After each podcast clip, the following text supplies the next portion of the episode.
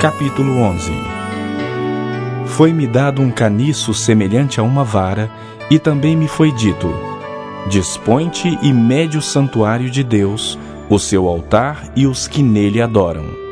Mas deixa de parte o átrio exterior do santuário e não o meças, porque foi ele dado aos gentios. Estes, por quarenta e dois meses, calcarão aos pés a cidade santa.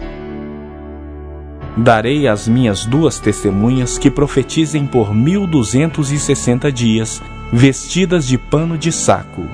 São estas as duas oliveiras e os dois candeeiros que se acham em pé diante do Senhor da terra. Se alguém pretende causar-lhes dano, sai fogo da sua boca e devora os inimigos. Sim, se alguém pretender causar-lhes dano, certamente deve morrer. Elas têm autoridade para fechar o céu, para que não chova durante os dias em que profetizarem. Tem autoridade também sobre as águas para convertê-las em sangue, bem como para ferir a terra com toda sorte de flagelos, tantas vezes quantas quiserem. Quando tiver então concluído o testemunho que devem dar, a besta que surge do abismo pelejará contra ela e as vencerá e matará. E o seu cadáver ficará estirado na praça da grande cidade, que espiritualmente se chama Sodoma e Egito, onde também o seu Senhor foi crucificado. Então, muitos dentre os povos, tribos, línguas e nações contemplam os cadáveres das duas testemunhas por três dias e meio e não permitem que esses cadáveres sejam sepultados. Os que habitam sobre a terra se alegram por causa deles, realizarão festas e enviarão presentes uns aos outros, porquanto esses dois profetas atormentaram os que moram sobre a terra. Mas depois dos três dias e meio, um espírito de vida vindo da parte de Deus neles penetrou e eles se ergueram sobre os pés e aqueles que os viram sobreveio grande medo. E as duas testemunhas ouviram grande voz vinda do céu, dizendo-lhes: Subi para aqui. E subiram ao céu numa nuvem, e os seus inimigos as contemplaram.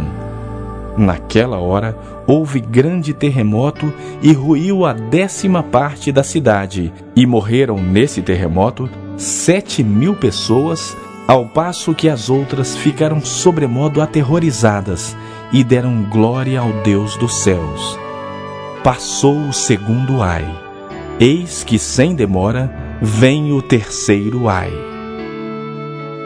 O sétimo anjo tocou a trombeta e houve no céu grandes vozes dizendo: O reino do mundo se tornou de nosso Senhor e do seu Cristo e ele reinará pelos séculos dos séculos. E os vinte e quatro anciãos que se encontram sentados no seu trono diante de Deus, prostraram-se sobre o seu rosto e adoraram a Deus, dizendo: Graças te damos, Senhor Deus Todo-Poderoso, que és e que eras, porque assumiste o teu grande poder e passaste a reinar na verdade, as nações se enfureceram.